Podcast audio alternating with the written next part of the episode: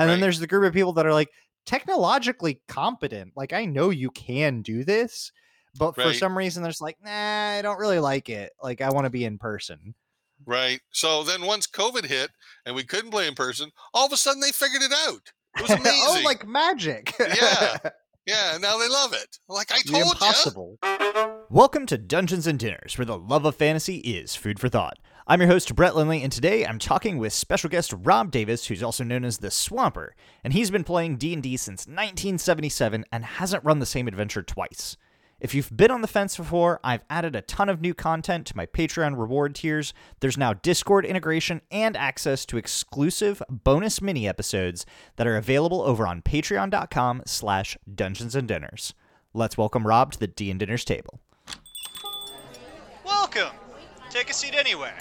We'll be right with you. And as I said in the intro, we are here with Rob, also known as the Swamper. Rob, thank you for joining me at the Dungeons and Dinners table. Happy to be here. Looking forward to it. Great. And uh, so, for the uninitiated, um, who are you and what are your interests in the RPG sphere? Okay, so I have been uh, I played D and D for the first time when I was 14, and as I'm nearing retirement, that was 1977. So Okay, wow. I've been playing since forever, since before 1E was a thing. Um, where I have a lot of experience is in writing and running adventures because I've been doing that almost weekly since. So I've written literally thousands of adventures. Where I'm not so experienced is I haven't had a lot of play outside of D&D, a handful of systems. I'm always uh, a little awed by people that have played, you know, 40 different RPG systems. It, kind of same. I've I've looked through a few, but I I have not played nearly as many as I've read the rules for. So Yeah, yeah. There's a So few on my a- bucket list, like I Yeah. uh, my gaming bucket list, like I'd like to play someday. So. what what are some of your your ones that you're interested in seeing played out? Well, there's a silly one called Toon where you get to play as a cartoon character. Uh, Yes, I've seen that one. I want to play that just to experience that goofy cartoon physics, you know? yeah, like lots of thing. dropping anvils on people. and Sure, sure. I'll, Oversized bombs. yeah, I'll, I'll just take the stuff this whole fridge in my pocket, you know? Yes. Like that. Yeah, Everyone has a portable hole. What are you talking about? yeah, yeah. Um so longtime D&D player then and since you tend to you know said you write a lot of adventures, do you tend to lean more on the DM side of things? Oh, yeah. like 99% to one. um, I I wouldn't mind being a player more. I think one of the best uh, tips for learning to be a better DM is to be a player with lots of other DMs and see how Mhm. they do things and know what you like and what you don't like and think, oh, I can use that in my game or oh, that's annoying as a player and I do it. I should stop doing that. No, that kind of thing. So I think it's always uh, a good learning experience. But I'm definitely uh, you know 99% DM, and I kind of prefer it. Yeah, no, same. I've I found that like it can be difficult to separate my DM brain when somebody else is running, but if I can and when I do, I de- I all there's always something to be learned because everybody's got such different styles that Yeah, For sure. For sure. Uh, yeah, people do all things differently. But yeah, it's hard to not think, well, geez, if I was DM, I wouldn't have done that. You got to turn that part off when you're Mhm, playing. Yeah. So where do you fall on the spectrum of more kind of crunchy rules DM or more the story is everything and the rules don't matter? Um, I guess in the middle. I I like to say my ideal ideal system has the maximum amount of crunch that does not interfere with the role play. Okay. But Do you want to elaborate on so so Sure, what yeah, is yeah, yeah. what what crunch do you want to maximize? So, so like D and D five E, I would say is medium crunchy compared to other systems. Again, I'm not yeah, well versed in other much so. systems, but it's certainly more comp- complex than like O- our OSR games or things like that or Fate, Right. uh, Yes. but less so than uh, you know Shadowrun perhaps or games like that. Mhm. So I like having all those uh, tools and mechanics there, but at the same time, I'm uh, much of a very story uh, driven DM. So despite having all these rules, if you in any of my sessions, ninety percent of the time the system is not engaged. Right? It's right. We're playing out a scene, and there's no rolling of dice. Right? People are making decisions and stuff. Or if someone does make a dice roll, it's like they make a roll. Okay, we use the system for five seconds, and then you know we went on. Right? So right. I don't. I don't want it to get in the way. I'm a rule of cool, but I do think that there's an importance to uh, consistency. Sorry, my cat's going mental in the background. no worries. I've got plenty of fur animals in the house. I'm lucky that they. I most of my podcast recording is just after they eat dinner, so they're pretty calm during that time. If I did it earlier in the morning, my dog would be bothering me for walks. So. But um so rule of cool so i i am a pretty heavily rule of cool kind of person and will often let players maybe skirt some of the rules and not have to roll as heavily if if they're if they're role playing and providing that interaction and feedback so I don't have to do all of the work then those DCs might just come down a couple of notches you know? Sure sure I I I mean you want to because those are cool scenes they're great right images right but, but I think you have to be careful in that if you allow something, then you can set a precedent so that players can True. do it all the time and stuff like that. yeah So if a player wants to do something that's like crazy, I will give them a shot at it, but I will also let them know this is not going to be easy. You're probably going to have to make two or three different rolls. I'm, I'm gonna, I'm gonna, you know, somersault over the bar, bounce off it, grab the chandelier, swing through the air, grab the torch off the wall, and then stab it into the ogre's face. Okay, let's Oh, make yeah, some that's- rolls that's a here, whole- right? yeah. Yeah. right definitely it's uh it's one of, it is a fine line between letting letting them have their fun and making them think they have plot armor like Right, right, right, they're right, not right. invincible and they and they're not going to succeed at everything they think they can do and it may not even be their fault they may be super acrobatic that that you know stud that's holding in the chandelier just isn't very strong so yeah, for sure. Eh? Whoops. A one, eh? Hmm. Yeah, exactly. Let's have it's always how it goes. The best laid plans are are sent to ruin by the dice. And and when you talk to players about, oh, tell me some cool moments in your games, often those stories are about spectacular failures, right? Yes. So, yeah. So well, and recovering like getting through because if the plan went exactly how you imagined it, then like that's writing a book. Yes. But it's it's when the very first roll of the very first step of the plan that's supposed to be easy, we just have a low DC sneak to get past this first guard. That fails and the whole rest of the plan is gone and all of a sudden everybody has to think in the moment while they just spent an hour planning this out yep. that's yep. that's when things get wild and fun and Oh, those are moments i live for yeah, yeah. Oh, what now, guys? Yeah, right Oh, well, we need to formulate a new plan. Okay, uh, the guards will probably be there in about ten seconds. So, right you've got to we're we are now in initiative order there you we have go. six seconds to speak That's it. Yeah, yeah, yeah, for sure. Yeah, um really cool is great. So you Uh, started one- playing Can I say one more thing about yeah Really yeah no go for it please. is uh, don't just limit it to the PCs. You can have NPCs or even monsters yes do stuff that's like, holy crap! I- Whoa! I didn't know anyone could do that. You know what I mean? Stuff. Yeah. yeah when the when when the players go hey hey he only gets six seconds to do it i'd be like how many how how many times did i let you do something cool i Right. get to do something cool i planned this Right. And DMs, if you're not like, if it's something that is going to punish or hugely disadvantage the players, the sky's the limit. If you want to say a person comes into the room and bursts into a cloud of smoke and speaks to you as a sentient cloud of smoke, whatever, have that happen. Like, there's, they're not, no one's being hurt by it. You know what I mean? Or set back.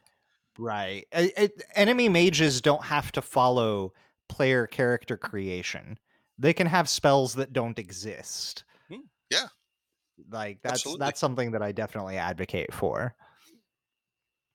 Um so you started playing really really early and one thing that I am kind of fascinated by is I had a, a small experience with it so I'm kind of close enough to the southwest that some of that tends to bleed through but the Satanic Panic is something that kind of hit right in the middle of your early gaming scene. So did you Yep. feel or see any repercussions of that while you were kind of growing up with D&D?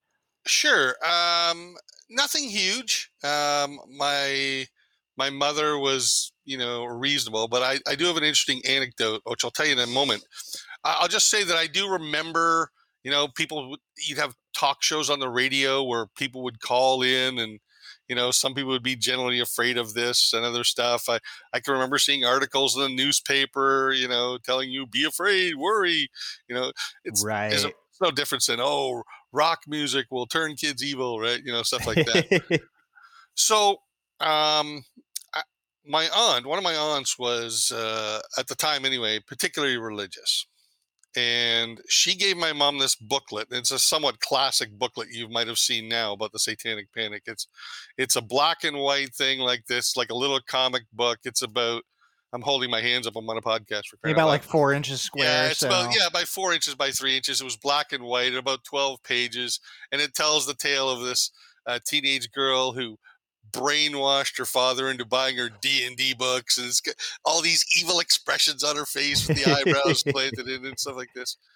And so my my aunt gave my mom a copy of this. So my mom read this little thing, and she came down to one of our games in the middle of the game, which was not something that she normally did. right. And she just stood there in the corner and watched us play for about 10 minutes. And then she walked out of the room shaking her head, chuckling about her nonsense sister. So I, uh, well, they've got they've got three empty cans of soda, a bag of a bag of cheese puffs, and they're all giggling uh, something about elves. I don't know. It seems fine. yeah, I do remember her asking me, Is there demons and like, you know, sacrifices in your game? I said, There can be demons. I said, But basically, it's a bunch of good guys banding up to stop evil. Mhm. Oh, all right. That was pretty Yeah, much the only well, question she fun asked me. Yeah.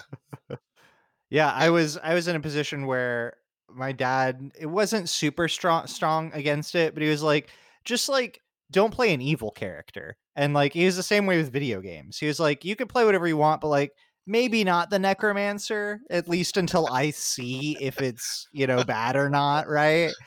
And so he was he was pretty chill with it though. So I definitely appreciated that. Oh, Necromancer Um, one of my favorite classes in video games. right. Give me them minions. minions yeah. Yeah. anything that summons lots and lots of pets to do all of the action economy for me for sure, for sure.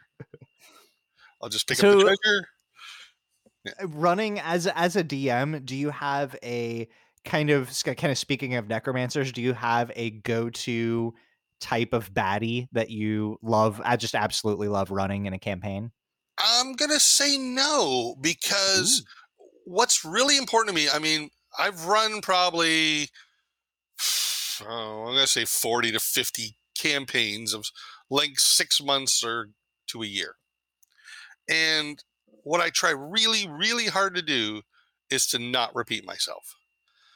So uh, you know, cool the the the trope of the party meets in a tavern i will never do that again as the first encounter of a campaign that's really cool. ever. And whatever idea i come up with to start another campaign i will never repeat that. And that's awesome. so yeah because you want to you want to be different and one of the ways you can help yourself be different is to force yourself into different structures and limitations and say now write within this framework or that framework and stuff like that. So yeah i've had baddies everywhere from you know orcus coming down and smashing stuff up to a foppish weak really villains that are just really rich and have lots of bodyguards That's a great way to like Yeah. uh, the rich villain that is actually weak is I think a trope that's used a lot in television and like cartoons and things like that, but is not really a lot of people don't they want their bad they want to run the bad guy as like the final villain. And it's like the bad guy can hire the final villain. Yeah, I remember having maybe too much fun uh, running a scene where the PCs were over talking to this BBG. This was like mid campaign, and he was just a total dick. Like he was just an ass. But he's got, you know, there's iron golems standing there. There's all these dudes in plate mail and everything else. And he's just being a jerk to them. Yes, I'll allow you to have a drink. Fine, feel free, but don't touch the good china. You know what I mean? They're like, oh, I so Right. want to kill this guy. right? Yeah. So, So have you this is a topic that I haven't gotten to explore a lot, but I think you might be one of the few people that I can I could poke around and see. Uh have you run any Spelljammer? um, no, I haven't. Uh, I haven't run it. The closest I've come to it is like sigil and plane hopping and stuff like that, but uh, not Spelljammer. Uh, Spelljammer is an interesting concept, but uh, I don't. I think it's like a mashing of genres, Yep. and that's not really my thing. I don't want any guns in That's my fair. world, or if I'm going to have something weird in my fantasy world, it's going to be to help show. Well, this is weird, right? This isn't kind something of a that normally focus. shows up, right? So, yeah, I mean, I've run games non D and D that were in more contemporary settings, but I don't- not not Spelljammer. Okay, that's fair. I've I've run a couple of like future tech campaigns. Uh the the D20 when the D20 SRD for 3.5 kind of became a thing, there was a really a, a good set of D20 modern and D20 future packs that kind of came out Nice. and I, I ran some future tech and this i actually didn't know spelljammer was a thing but i was always kind of thinking like oh it'd be really cool if you could run something that mashed these up a little bit more with something more true to d&d and yeah i haven't i have not met anybody that's run a long standing spelljammer. Maybe like spelljammer as a ship in the underdark is has shown up a couple times but not actually going to space. Uh, so two two or three campaigns ago, I had a prolonged uh, sec uh, part in the campaign, like ten or twelve sessions, where the party was on a ship traveling through the astral plane. So that was that's pretty close Spelljammer-ish. Yeah. yeah right Yeah, they fought Githyanki pirates and other there weird you go stuff. i mean that's that's pretty spelljammery yeah so you're now you're now the closest i've gotten one Yeah, of these yeah. days It it i don't know i don't know nothing about it so i mean i know a little bit i i would love to see it come back because i think that the the blend of sci-fi and fantasy is kind of an underused trope in my opinion i know it's not everybody's shtick but i feel like there's so much to explore in there that it could be really interesting so Uh, yeah, I mean, I like. For me, I guess I like magic, right, which is prevalent in Mhm. fantasy, and I like really like sci-fi. I could wax on forever about Star Trek, there you but go I don't like magic and science. Almost seem to be at conflict, right? Science is used to explain what we would think of as magic, so I, I just, I don't know, it just kind of rubs against me that way. no that's fair i mean it But- you could always hand wave the the kind of at least until it's more colloquially understood you could be like ah quantum mechanics explains magic so well, actually, that that's a that's an interesting thing. So, in I, I have a homebrew world I've used since the '80s, and um, I once had a player ask me, "How does magic work?" and Mhm. I didn't have a good answer for it. So I figured it out. So in my world, magic, how it works, is understood very, very well by the casters. It's not, oh, I don't know, it's magic. I that that's never true in my world. Magic in my world is is as, under, as well understood as like um, physicists, modern physicists understand physics yes which Yeah. is to say not everything.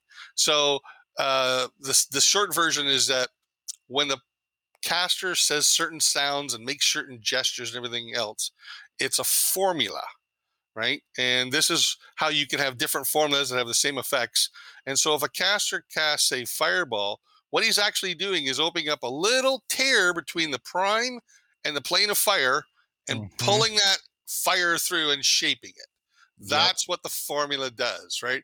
It's not the caster just creating it out of nothing, kind of thing. So, I, I, having a, a sort of scientific explanation for magic has served me well. No, I love that because I think and I and I really believe in like kind of uh, uh, ways to keep the conservation of mass and energy in check whilst also somewhat allowing the players to think they because there's tons of ways that you can achieve kind of mm. perpetual motion or infinite energy with magic items Sure. but I love kind of leaning on like what you don't know is that these are sapping massive amounts of matter and energy from other planes. And somebody's going to notice you're causing rifts in their dimension, and you don't know that you've suddenly become the bad guy to their entire plane of existence. Yeah. Right. So one example of that in my world is if you cast any kind of summoning spell, you're not creating these things out of nowhere. They Mhm. exist somewhere already, and you are pulling them to your location. And then Yes. at, at the end of the spell, if they're still alive, they go back there.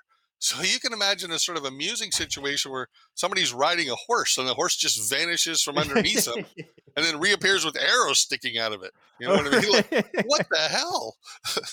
you know? Like, Yeah, I this keeps that- happening. We right. gotta and it's, uh, investigate it's- this. it sets up those kind of unforeseen consequences like especially if they keep on trying to summon the same horse and then they they some hero Right. somewhere else is now paying wizards to find out in his realm what's That's right. happening to his to his horse now your summoning is another party's quest. Right, Right. exactly and you can even flip that the other way where the party is moving along climbing a mountain and one of their horses disappears and for no reason and a minute later it reappears Oh, that's brutal. where they're just the oh, somebody needed a rope. Uh, right guess what? your rope's gone Oh man. Oh man, that's it comes back frayed with a charred bottom and about a foot and a half shorter I like too on on a, on a less silly note. I like the potential moral quandary there too. Is that you're not this is this familiar that you keep getting killed off is not just Mhm. some non-existent thing. This is a living creature that you are getting killed, right? Yeah. So there's a moral quandary to it. So I really and, like and that. It, it's probably under the guardianship of greater fey creatures that are aware that their their grove keeps on getting mysterious disappearances and nobody returns and you make the Feywild mad and it's going to come back at you Yeah, Salaphatus the demon shows up because you've killed eight imps. Right? Like, what are you doing to my imps? These are my. we need to we need to stop this or you need to care about them a lot or we need a contract a pact something's got to go down Yeah, in uh, in my home game, one of my players uh, is considering summoning a demon when he gets the ability, and to not piss it off, make a deal with it. Listen, I know you didn't mean to come here, but you do me a favor, and I'll owe you a favor. Maybe how does that sound? Right. Right? That's a lots of cool possibilities. Oh yeah, and that. that's so much. That's that's a ways to uh to hook players into like you don't always need a backstory. Sometimes you just need a player saying, "I'll do I'll do you a favor." And that's one of the juiciest things that you can hear a player say as a DM. yeah, yeah, for sure. So, um it uh it wouldn't be Dungeons and Dinners if we didn't also talk a little bit about uh you've got a plenty of history, so I'm sure you have seen an innumerable number of snacks. Oh at, God. uh, so talk some to that. Do you have do you have a favorite like a go-to snack or Um, sure. Uh, I don't even know if they have these in the U.S. I'm in Canada. Um, my go-to snack is um, uh, Hostess hickory sticks. They're like potato sticks. Oh, okay. Oh man, I just oh, no, they're not. They're not very. That's not a very popular hostess. It tastes kind of like a like a not quite bar a little bit barbecuey, smoky potato chip, but they come in in sticks, in like three or four inch sticks, thin sticks. Oh, okay. I'm Yeah. I'm checking these out now. Those look. I'll, I would be down on that. They look kind of like hickory um. sticks, man. Uh, Oh, Oh, they're, they're the yeah. bomb. You can get like potato, like crunchy potato stick fries in in the U.S., but they're not flavored. So, Yeah. um, do you uh do you? Yeah, that's that's go to. You. Do But- you? uh There's tons. Of, sorry. No, no, no. You're fine. You're fine. I was just gonna say, like, at my table, at least back in the pre-COVID times when we had home games, Right. I mean, it was it was not. It was pretty commonplace by the end of the session that there's five or six empty bags on the table and yes. you know, I mean, and crumbs. Well, there's always crumbs. Is it's either crumbs or grease. Like True. if, you if you're not if you don't need a napkin to clean up before you touch your, your handbook, then you're probably Don't touch the right. map with those greasy fingers. Right. Yeah, yeah. Hands yeah. off the minis. They're Yeah, not they're it. not coated yet. I'm still painting them. Yeah, once or twice um, over the years, I've done like a, a barbecue day where I have a longer session, but we split it up in the middle by stopping to have a barbecue meal, you know, burgers and hot dogs, and then Mhm. back to the game. No, I I mean that's where I've told a lot of people that's where the the concept for Dungeons and Dragons kind of came from is I played a game that had at least 3 or 4 kind of quality chefs myself included Wow. and so we it started with just snacks but then before long became full-blown dinner meals and like 1 to 2 hours of cooking Wow. and so as we like when we took when we braked for the took our, our break halfway through it might just be over because we're, we've got to cook dinner and then and then everybody's gonna eat and then everybody's we, if we didn't give everybody fooditis then it's it, we were not successful and we all started Right. kind of one-upping each other Holy and, moly. uh, so, so our monday nights became dungeons and dinners It brings new meaning to the term prepping for the game. Yeah, Yeah, really, yeah. really. We would talk for like the whole ha- half of our after session would be like, "Oh man, I loved how your character went this way, and I don't know where the story's gonna go, and we're all so excited." And then the other half would be like, "Okay, so we're gonna do." Uh, fish tacos, but I'll go ahead and fry the shells if you bring in like the, the meat and like and organizing like okay well if you're gonna do that I'll make a homemade guacamole and like the whole thing would just over the course of the week half of our group text would be how are we going to beat the bad guy and the other half would be who's bringing what ingredients so, Wow. Wow. It's cool. I mean, it's cool to have a theme and come with so It many in one group, right? That's a that's a that was the big thing because like in a lot of in the, a lot of past ways like i love to cook and i love to bring eh, not necessarily fancy but you know like quality snack like i love one of my favorites is like a buffalo chicken dip and just or like uh, grilled chicken drumsticks or something where like everybody can have like bacon wrapped chicken legs and and just interesting things like that that I can kind of throw out there and finger foods of course but having other cooks start upping the ante I, I was like oh I gotta I gotta learn something here I've gotta I gotta up my game yeah, pressure's on. Eh, I got Um, competition. Yeah. So speaking of kind of upping the game and and with such a sordid history, have you been in any multi DM like really large scale games that had multiple parties interacting? Um, I've done um, I've done a, a couple of collaborations where there was multiple DMs. Uh, let me see. So years ago, I used to run with a group called the Tuesday Nights because we played on Tuesday nights, and Solid what, name. What we would do is we would um, we played in the same world and one person would dm for about six months a campaign and then it would just literally just took turns going around the table right and each Okay. campaign at least would acknowledge what happened in the previous campaign so That's really cool. So, so like that- you've the, the fun. foundation you've already built. You can't change the past, but Right. you can take it wherever you want in the future. That's kind of cool. Right. Um, I did a few years ago with two other DMs. I did. I ran like a year long campaign, and then in my world, and then they ran a year long campaign in their world, and this one ran a year long campaign in their world. And uh, I mean, as much as I love my world, I also love. Oh, that's a cool, interesting world you got there. I like this and this and this. So, you know, there's there's the joys of of that. So I think that's a really great. there- There's been a, a lot of talk about uh, with the, the last couple of few people that I've I've interviewed, just talking about if you've played for a year or more as a player, like try out DMing, even if it's a one shot or whatever with the same group of people. Like you probably know as much, if not more, as the person behind the screen. And you'd be surprised at all the cool things that you can do when you just try it on for size. Absolutely. And you'll also come away, even if you only do it once, you'll come away with an appreciation for how much work goes into DMing. And Right? how much you really wish everybody would just learn their darn spells. Be ready when it's your turn. I have so many things to prep. All you got to do is prep the little bit of stuff you have. Yes. Come on. Yeah, you've got like you got like six abilities and two magic items. Just know what they do. yeah, yeah, for sure.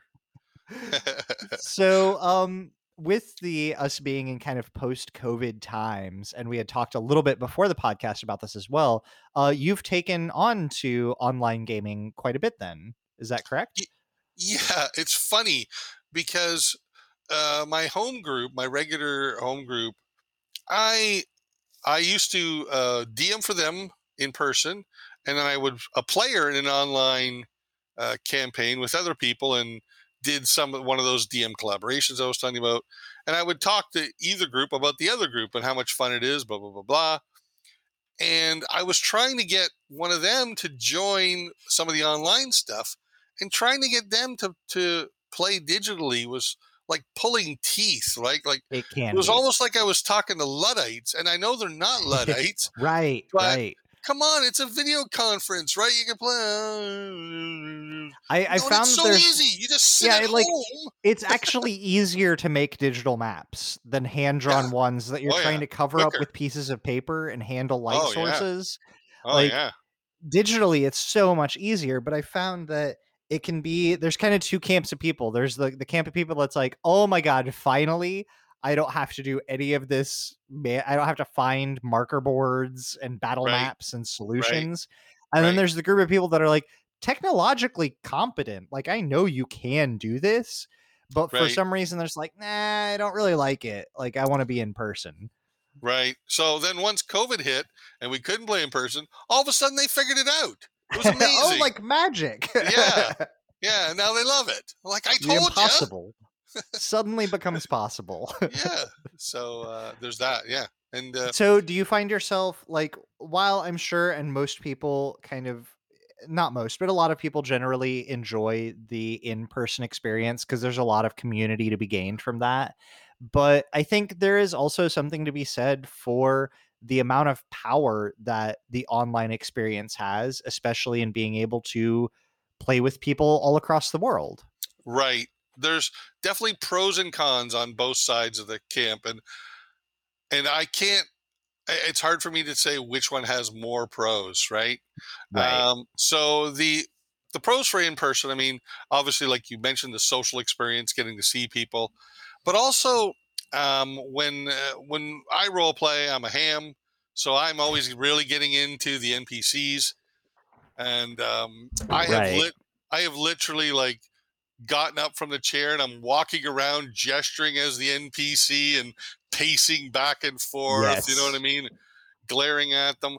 I remember one time uh, a player was uh, getting, let's just say, mind drained by a by a mind flayer, and I literally Yes. stood behind their chair and like like doing tentacle sounds right so you can do that uh, another good thing about um, in person is you can have side conversations much more easily yes. i can be you doing a scene with a player to my right Yeah. where two other players can speak in character to the left right you can't really do that in a video chat i mean Yeah. you can do it with text but not easily it's harder to manage uh, typing uh, it's a skill that i had for a little while when i was in uh, like a call center and customer service uh, i did it support and learning to say one thing from a script while typing something completely different it's doable but Yeah. it is hard Yeah.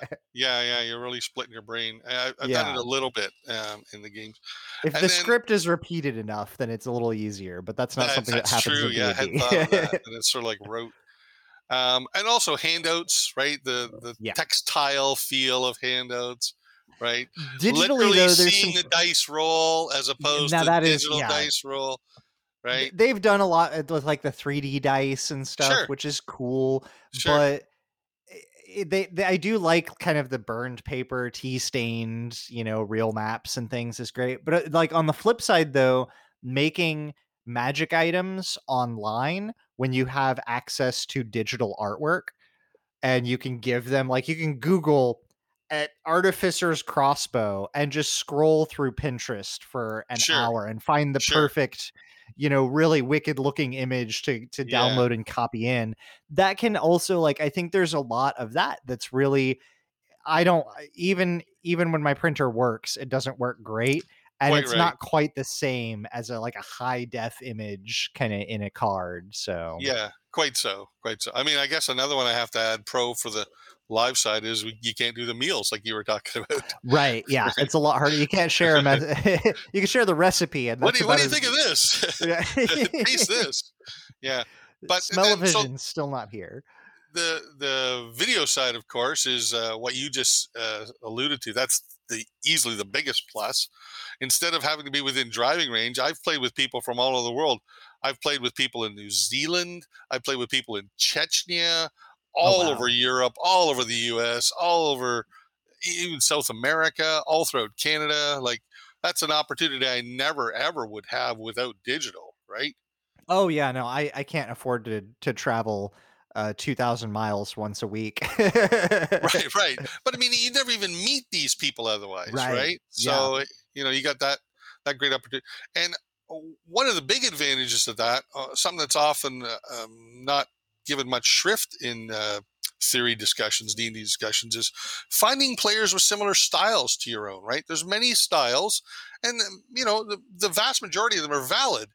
But it's still going to be better if everyone enjoys the same style Yeah. right if, if you're if you're if you're really into the storytelling you're going to get bored min maxers often who just want to crunch and smash and crunch and smash and vice versa right Yeah, no, it can it can, can help. be really hard to to manage those. i- i- you've either got to offer really really good and tight campaigns that can satisfy everybody a minute at a time, often enough to keep their interest, right or yeah, you've got to align together on something.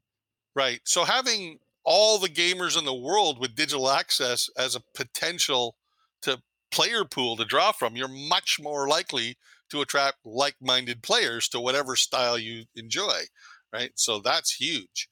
I think Um, it also offers up the ability to kind of from both sides either interview the DM or interview the players for sure. where locally depending on the size of the city or town that you're in you may not have a huge number of people to play with. I certainly didn't for a long time Yep. and sometimes bad d&d felt better than no d&d even though it wasn't yeah. and when you're online you can just there's i've interviewed for there's campaigns that i've thought oh i would love to play in this campaign and i'm like but i want to spend 20 minutes talking with the dm i want to know how they feel about you know what level of homebrew they use if it's acceptable to change the look and feel of a spell as long as the rules are the same or whatever the case may Right, be right. and find out maybe they're not the right fit and or maybe they end up being like i like a, a certain amount of goofy but there's i have a limit it's a like if it's Yep. only going to be all goofs all the time like i like a story that is serious enough that when i am engaged in role playing that i can take it seriously and when Yep. we're being goofy that can be that can be fine as well Right, right. It has to have some gravitas. So the other thing online, um, one a cool advantage I, I can think of is you can have sound effects playing. Uh, now, I suppose at home you could have a laptop and you can have that queued up, but it seems to me much easier when you're already Yeah. looking at a screen and it's before you, right? Um, a common one is to just have ambient town sounds playing when the party is traveling through town, or combat music if a combat occurs. Uh, I had a situation a little while ago where the party encountered some gibbering mouthers, right? So gibbering mouthers are those weird amorphous creatures with like 10 or 20 mouths on them all babbling at once. And it's like and so if someone says to you, How does that sound? I can't really do an impression of yeah that. i only have one mouth That's i right, but- give the proper right, but I can play a that. I can play a wave file that someone else has made up, and this is what it sounds like. yeah. And when I played that, it freaked the players out. They're like, "Whoa, Yes. what the heck?" Right. So that's a that's a cool thing. Like it's much easier to to share uh, digital maps and stuff like that, information very quickly instead of having to hand papers across the table and, and stuff like that, or have to pass them around. It's like, here's what it looks like. Bang. Right. Everybody Share. see and Poof. everybody sees right. it all at once. You don't Yep. have the oh that's cool hand it to the left. Right. Oh that yeah like Right. every and I Here's think the note. One person reads it and then passes Mhm. it along. Right.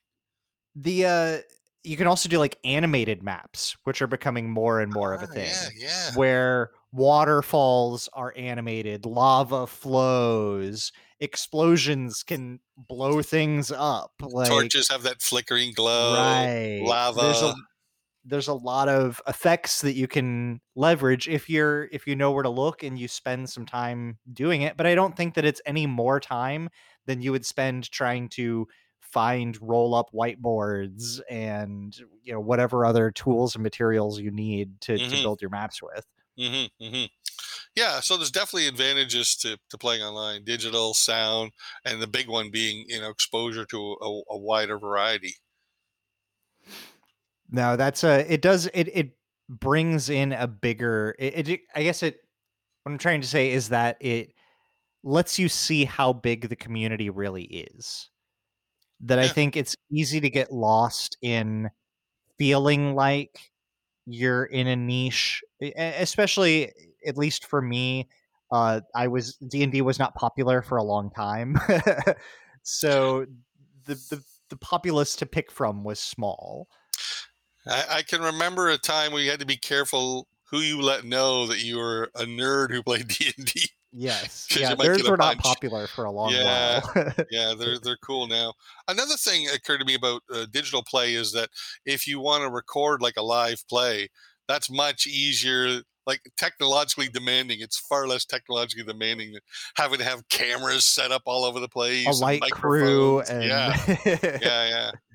People that are able to run the switchboard to switch between cameras. Yeah, one, one of my uh, dreams has always been to uh, run a, a game with lots and lots of sound effects and music and have someone whose job it is just to do that so I can focus on DMing. yes. Yeah. So so I mean speaking of that, there are, you know, you've you've got your your hand in a number of different pots here. Um you at least for a while, I'm not sure if you're still as active with it anymore, but you've got a, a YouTube channel where you've got a number of uh videos and some looks like some actual play content on there. Yeah, yeah. There's a lot on there. There's stuff on there that I'm not all that proud of because when I look at it now, I see the mistakes I made, but Mhm. I don't want to take it down because I'm at some point I'm hoping to do more videos and to use those examples of okay, here's something I did right, here's something I did wrong, and this is why it was wrong, and stuff like that. So yeah, I, I haven't uh, done it uh, lately. Uh, I don't record our current games, but um, yeah, I, it's another thing I want to get back to. There's a lot of things. Yeah, no, I think that it's it's fascinating to see uh actual plays on Twitch or on YouTube. Um like it's it's such an interesting way to kind of consume the content cuz I don't get to play very much anymore.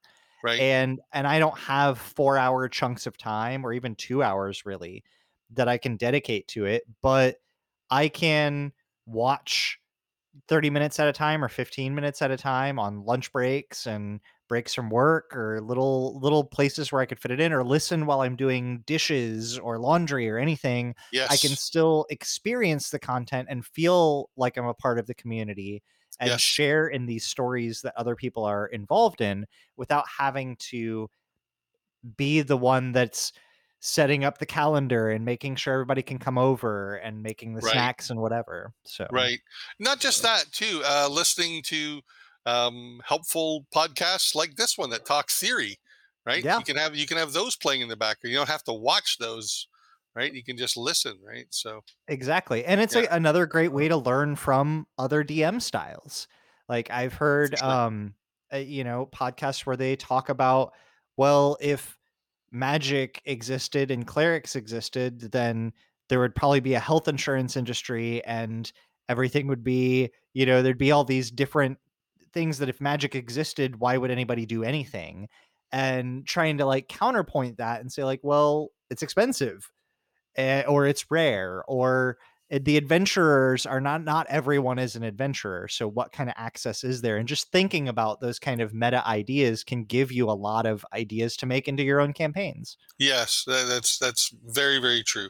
Um, one of the things I'm asked often is about um, bringing a world to life or describing your world, and uh, the advice I always offer is, if you want to give someone an idea of what it's like in your world, explain to them what the life of the average citizen is like, not an adventurer. Where do they live? What do they do? How do they earn a living? Right, stuff like that. So uh, it's a it's a good it's a good basis. Yeah, those are good questions. And another thing is that when you listen to a lot of different podcasts like this one, you're going to hear some ideas that never occurred to you before, and you're like, "Oh, that's interesting. I never considered that. What are the ramifications of that if I do that?" So speaking of of that, have you uh, it's something that I've dabbled with a couple of times. It's kind of difficult to do sometimes in the D&D system because I don't feel like it's really made for it even though they they speak to it as being a possibility. But have you run any low magic campaigns? Well, sure. I mean, uh, I've run campaigns that that go for a while and stay at low level. And by low magic, I would say that I mean be, my homebrew world isn't a high magic world. I don't think of it that way. Um, the majority of lights are torches or lanterns. They're not magic lights. If you go into a house that has magic lights, woo, this is a rich person. They can afford to have this, or this is a very Right. ancient place with old magics, right?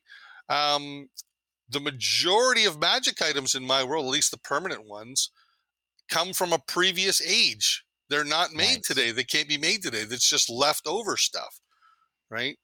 So Yeah, I think the ancient technology route is a really fun because you can you can play a lot with.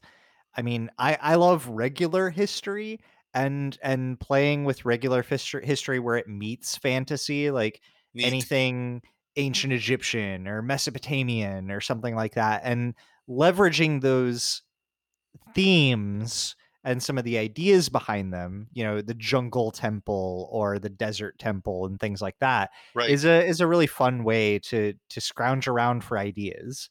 Right. Uh, keeping a world low magic means that the magic that is there is more special. I don't Right. want to play, at least I don't want my fantasy world to be one where magic is ever commonplace. There are no, for instance, there are no wizard schools in my world.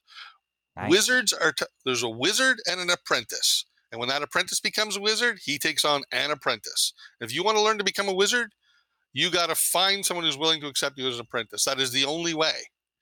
There are clerical schools because the religion is often about, you know, uh, promoting something, Right.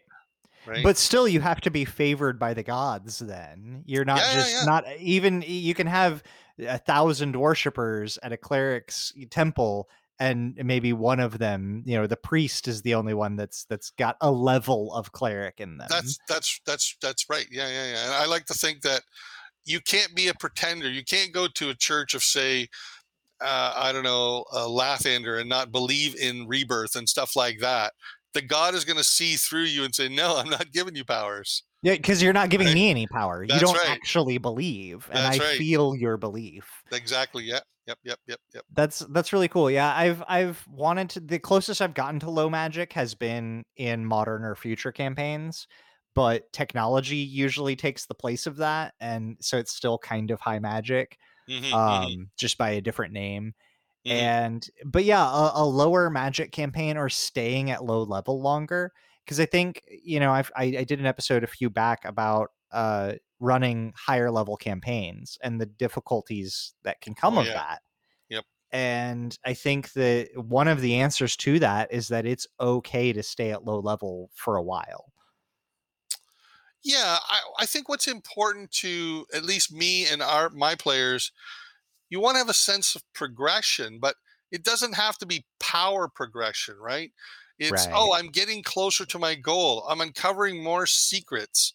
right? I'm learning more lore about the thing I need to do. So as long as you have that sense, that progression, you get a sense of growth, and uh, that's that's I think what we would look for. Well, and I think that like one shots help dis- describe that really well, and I think that even like longer form one shots, quote unquote, where it takes place over several weeks or months or whatever, where you say everybody can roll up a six level character that gives you access to plenty of things. You can multi-class or change or do whatever you want, but once you're done, you're locked in, and everything else from there will be the story. And and I think that's a totally viable way to play. Like you don't have to level up every session. Right. Uh, another uh, downside to leveling too quickly is I've encountered this in the past where um, you you gain levels so fast. You're like, well, I'm not that familiar with the powers I just got, and now I got even more, and now I get so you get players kind of fumbling and struggling more to to know their character. Where if you're at that level for a longer time, then you're you get very used to it. You're only adding a little bit every little while. Um, no, I 100% I, agree. I, and I prefer um, kind of a soft milestone uh, rate of advancement. Not, I don't like XP. It's too gamey for my taste. It's like, oh, yeah. I need 40 XP. I better go kill a bear, mm-hmm. right? Um, so I we tend to do it a little bit democratically. Where do you think the party has accomplished enough interesting things that war leveling up is warranted, right? And we sort of do a group consensus, and that seems to be about every third ish session at the low levels, and then every fourth or fifth at like level four or five, and rarer as you keep going. And yeah, I definitely prefer some form of modified milestone XP. Like I may assign you XP for things and say that you got an XP number, but that number is specifically catered to where your next milestone is going to be along mm. the path. So another thing about uh, about milestones is that sometimes you'll have a session where you'll think, okay, the DM it'll be probably this scene and this scene, these scenes, and then the party winds up taking like an hour role playing a scene. You're like, wow, okay, so we actually didn't get that much done, and that's cool. Everybody had fun, but it doesn't make sense to level yet because you know right. this hasn't been dealt with or whatever. Yeah, it's it's it can be on the flip side too though. I like to still reward XP for cuz sometimes that's the easiest reward you can give cuz a player didn't do anything to actually earn gold or you know maybe get eh, like a magic item or something but giving offering players some kind of reward maybe it's inspiration dice or experience especially early on to encourage role playing like yep. yeah you guys didn't have combat but i'm giving everybody 150 xp for handling that negotiation with the noble in such a really cool way that i feel like everybody may have just talked for an hour at the banquet but it was such a fun expression that i still want to reward them for it Yes, absolutely. I mean the the short lesson is reward the behavior you want repeated, right? Yeah. Um yeah, and so it's more of a question of did something interesting occur, not how much gold did you get or treasure did you get. Right. I would say often um my rewards are my games tend to be very oniony where you're peeling back the layers on oh oh well now we have more questions oh well whoa well so what does that mean then right so that's kind of the the joy the the treasure the reward uh if you will but I the also reward is a cliffhanger. I I really try and end the game on a cliffhanger if I can. Yes. Um, but also with inspiration, I, I use a three inspiration point limit, so it gives it. I'm freer to hand it out, and players are less likely to. I'm going to hang on to this till I need it for death saves. Yeah, yeah. right. That's that's a you know what I I would probably that's a something I just in you saying it it's like yeah it's a three limit but also you can't use it for death saves. Oh, I hadn't so, thought of that. Yeah, so you can that. have up to three, but you death saves are all natural, and the dice that's it. Sure, sure. So that yeah. that way, kind of that that you get more, but it's a risk reward sort of thing. You've got to give up your death save inspiration, but you get more inspiration overall. That's cool. No, I like that. Uh, it's rare that they save it for death. Usually, if they get the death Right. saves, they don't have any left. They're burning everything up before that point. They like their inspirations. Oh, I, I really want to get out of the way of that fireball. I'm going to use an inspiration point. right? It's just- yeah, yeah. Do you have a either character class combo that you really like to play? I know you said you don't like to repeat yourself, but do you have kind of something that you want to see or that you wish that other people would try out more often? Something that maybe isn't necessarily min-maxed but has a lot of potential. Yeah. Um. So again, uh, like I said, I don't. I try to. The kind of character I want to play is a kind of character I've never played before. Right. Uh, that said, there are certain things I do like. I like having a lot of buttons to push. I'm more likely to play a caster than a fighter simply because they're more i- interesting mechanically speaking. right. All right. So I can be, I have more opportunities to be creative. I really like uh, utility spells and using them in creative ways. Uh, in a game a little while ago, I was I had a low level. I was playing a rogue trickster, and one of the three spells I had was speak with animals, and there was a we were on a river and a one of the characters fell into the river and there was a crocodile coming for him and i cast speak with animals and said to the animal he's poisonous and and it worked and uh, the, the hey, persuasion check against him. crocodile is pretty Yeah. low DC.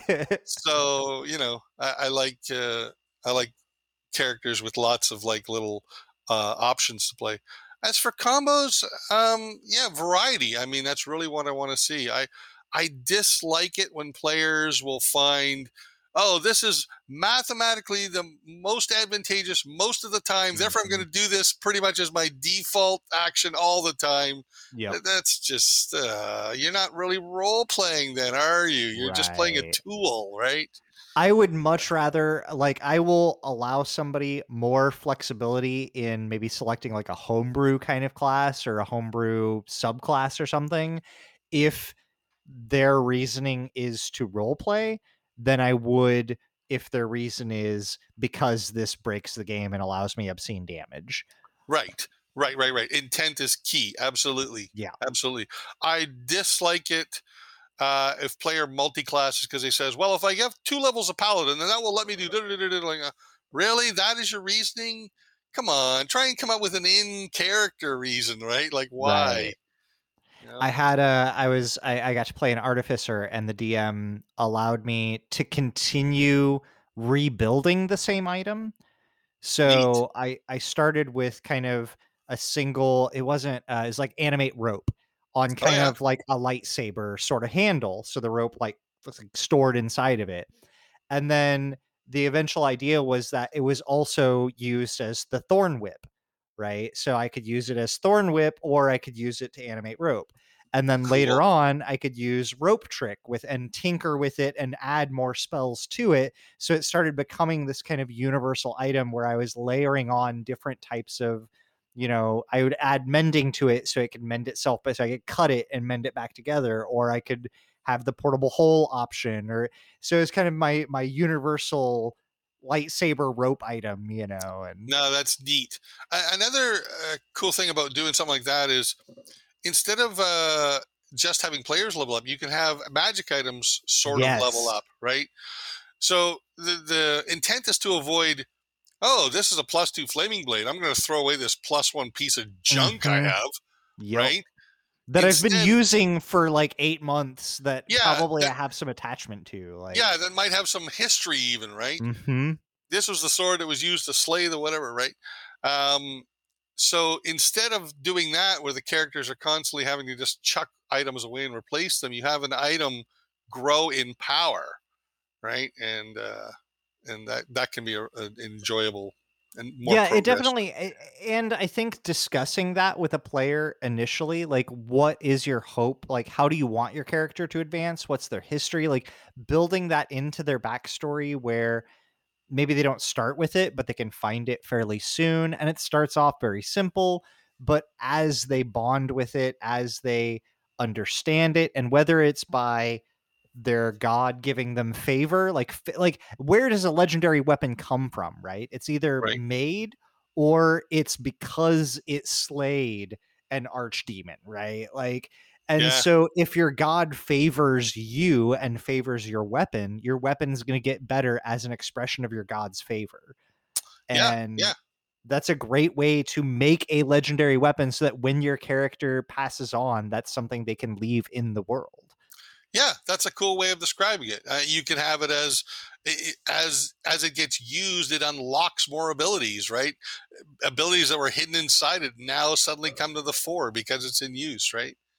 Yeah. No, 100%. And I think that that's a, and just as much, there's any number of ways, you know, that like the artificer tinkering with it or wizards crafting them or just finding something that, you know, happens to be the right thing at the right time for your group of players and, and circumstance, can, or they can, the quest to repair the the ancient weapon is a is a you know often used trope so Yeah, the the th- assemble the five fragments of the whatever. Mhm. um so i uh i i do want to kind of curtail a couple of things here is there um is there anything that we haven't gotten to talk about today that you would like to bring forth uh while we're here Uh, sure. So there's two things. Uh, one is I would like to talk about structure. Uh, structure is something that is rarely talked about in DMing advice, and there's tons of good DMing advice out there. Let's let's face it. A lot of the stuff we're talking here isn't new. right Um, but one thing I rarely hear talked about is structure. And I don't exactly mean story structure. What I mean is when you're going to create an adventure or a campaign, identify the structure before you come up with any ideas about for your campaign. And the structure uh, can be a lot of things. Um, in my current campaign, I would define the structure as the PCs each create a primary and secondary quest. And from those quests, I will weave a hopefully cohesive story. Okay. okay So now you have this framework that your story needs to match up to. So instead of, oh, I, I could create a create a campaign. Oh, I can literally think be anything. That can be a little overwhelming. But if now you have um, parameters for The the, story you're trying to create, We right, I- two the goals story from every player what right but what i'm saying is as the creator now whatever i i write has to use this this this this this and this now all of a sudden it's kind of easier in a way because i don't have a billion options right I Right. player limited- one wants to be a pirate lord, and player two wants to kill a dragon. So, is there some way I can blend those together and make an encounter on the Right. seas where this happens, where they become a pirate lord because they're in the party that killed the dragon? And right or have those overlap or you know Mhm. intermingle or stuff like that so um, the advice i want to give that is rarely heard is consider your structure create your structure first identify what that is before you come up with any story and it will be easier for you to do it uh, the previous campaign i wanted a shared origin something that was yep. important to all the characters so the previous campaign was about uh, this tribe of barbarians, and their lands are basically going to become uh, uninhabitable very soon. So your group has to go off and find a suitable place for your tribe to move to, right? And I had a druid. There was a druid, a ranger, and a I can't remember what the other one was. They weren't the barbarian class, but they were like Right. barbarian nomad kind of things, Right. right? So yeah, I had that.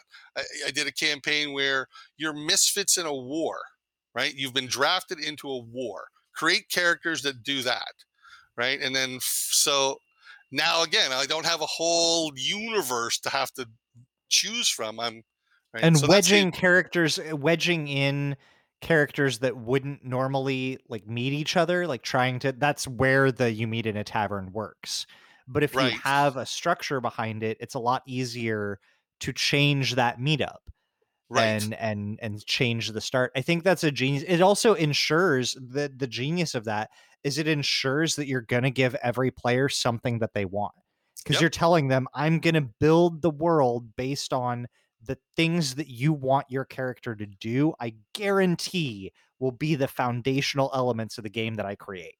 Yes, it, it makes it easier for the players too, in that every character you ever create for any game has to share one trait, which is they have to want to go on the adventure. Yes.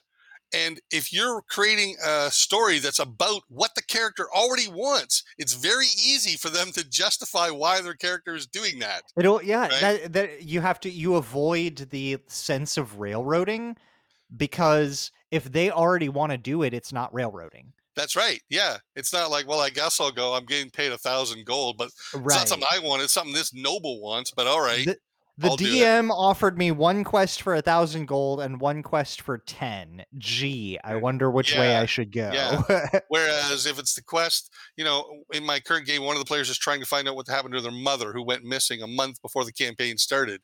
And so they started at their last known location and that led them to this and that led them to this, right? So, yeah. No, that's that's a genius idea, and I think Thanks. that it, it it also, like you said, it takes uh, some of the work away from the DM. It ensures that the players get exactly what they want. It makes it easier to run the game because you don't have to guess what they want and hope they follow your hooks that they didn't even realize were story hooks. And I think it also kind of helps. It encourages that player creation of story and gives that opportunity to it's supposed to be a collaborative storytelling effort it it is Correct. not the dm telling their book idea to the players and hoping they go along So it's true. supposed to be a shared experience and so true. part of sharing is you give as much as you take and yes. yeah yes. no that's a that's a great way to do it Don't, as a DM, don't uh, run the game to make the thing happen that you were going to have happen. Play to find out what happens, right? Yes. Yeah, it's it's definitely a humbling experience to let go of the moments that you may have planned months for it that fall apart and not in fall apart in a bad way fall apart because of genius character ideas that you never you planned for every avenue that they could take and they still find some way to surprise you like relish in that that's Oh, something that yes, is to be yes. experienced applaud the party on their creativity. Well Mhm. done, right? I call it getting rid of the safety net, right? Instead of making Yes. the thing happen, oh, in my it'll be better story if this occurs. Well, if you're just going to force that to occur, they're playing your book, right? Let them steer. Right? It, it's a the lot easier. It takes a lot of work. It's it's awkward at first. I think it's difficult because people are used to reading books and reading ad- or running adventure modules where everything's kind of laid out. Sure. But if you can let go of it and embrace that more kind of chaotic nature, the number of times that I have been wowed by players and and even wowed by myself because I didn't think that I would have an answer and instantly I had the perfect like they had a genius moment and then I had the wittiest counterplay like the counterspell to the counterspell, you know? right, right, But- right, right. But when you stitch that in into a piece of plot that I didn't plan, I didn't expect that my villain would do this. And in the moment, the players have a clutch move and I can counter clutch it and like one up that to a greater level and see can we go further? You know, do you have a second great idea? Yeah, yeah, agreed. And, and, you know, and try and put in stuff that there is no just two ways it could go or one way it could go. Uh, I even had a simple little encounter I'll tell you about. The players are going through this city. There's going down a busy street. There's two buildings, and there's a bridge on a second floor bridge, like you know, 15 feet off the ground, connecting the two buildings that ran across the road. So I describe the players. I say, you see two youths standing on top of the bridge, and as a wagon goes under the bridge, one of them drops a big rock into the wagon, and then they both take off into one of the buildings. What do you do? The players could just do nothing. They could just ignore it. It doesn't affect Right. them. But Yep. instead, two of them chose to take off and find the kids, and two Right. of them went to alert the wagon owner, right? And they're like, and they caught the kids and they dragged them back to the cart, right? And they're like, "Ha ha, we caught the bad guys." And the Wagoner them, I'll take it from here. And he grabs the kids and he takes them into his wagon and closes the door and rides off. And the player's like, oh crap, what did we do? Right. What have we the just kids done? were actually good guys trying to overturn the slave owner. That right, was right, right.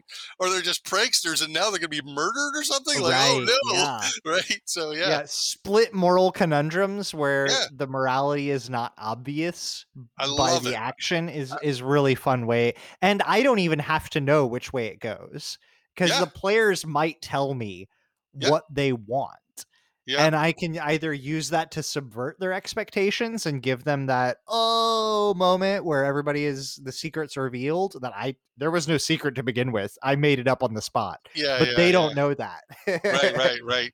Um, you know, sometimes you'll see, uh, I'll say, poor DMs relish in, oh, I killed the party, ha ha ha, with my pretend gun. Mhm. That's not. That's not where I get the evil joy. Is I force them to make tough choices. Yes That's my joy, right? There was no good choice. My right? joy is when I hear uh you planned this, like you wrote all of this, and I look at my note card and I have three Yeah, bullet yeah, points that are right, like right. do shopping, maybe goblin question mark, Right, And- right, right. cool battle. Yeah, like, yeah, I Yeah. totally planned all of it. I had everything figured out. This is awesome. I'm so great. No. it's, it's one of the fun uh, fun things about DMing, right? Is seeing what comes out of. Like, I don't have to think of a solution. Here's Right. a situation. Deal with it. Yeah, I don't even have to know how this puzzle is solved. I'm Yeah. just going to take three elements and put a time limit on it, and you'll find a solution. Yeah. There, Yeah. and I'll just let whatever happens happen and let the dice rolls go through. There's no like puzzles with actual actual solutions are cool, but it can be it can feel just the same to the players when you don't have a solution. You just have there's a falling ceiling and acid is pouring in through the walls. What do you do? Yeah, that's a that's a really good uh, uh, point to point uh, opportunity to point out something, which is what railroading really is. If you have a trap or a situation where there's only one possible solution and anything else the players try, you're going to naysay it. That's railroading. That's crap. Yes. Don't do that, right? If the players come up with an idea you didn't think of, yes, applaud it. Go with it. Brilliant. Well done. You know what I mean? Yeah. Yeah, I think that that, that linear storytelling is confused for railroading a lot. Agreed. think totally that agreed. Matt Colville has a recent video on this. I love his work. He's he's Yep. a really good good Yep. source of information. But he he Mhm. talked about linear storytelling is not railroading. Railroading is uh like you see a house, uh, you bypass a haunted looking house, and the players go, "Nah, it's- it's off to your east," and they go, "Nah, we're gonna go west," and you go, "Okay." As you go west, a mile later, you see a haunted looking house, and and they go, "No, we're gonna keep going." And you you say that there's no other way; they have to Right. experience the haunted house. That's railroading. Right. But putting the haunted house there and them exploring it because that's what they want to do, and finding plot elements there that take them to the next point is just linearized storytelling. It's not forcing the players to do it. Yeah, it's also more like real life. In real life, we make plans. Uh, tomorrow, I have to go to the store. I have to pick Mhm. up milk, whatever, right? And then you do those plans. That's not railroading. That's just logic, right? That's just- exactly.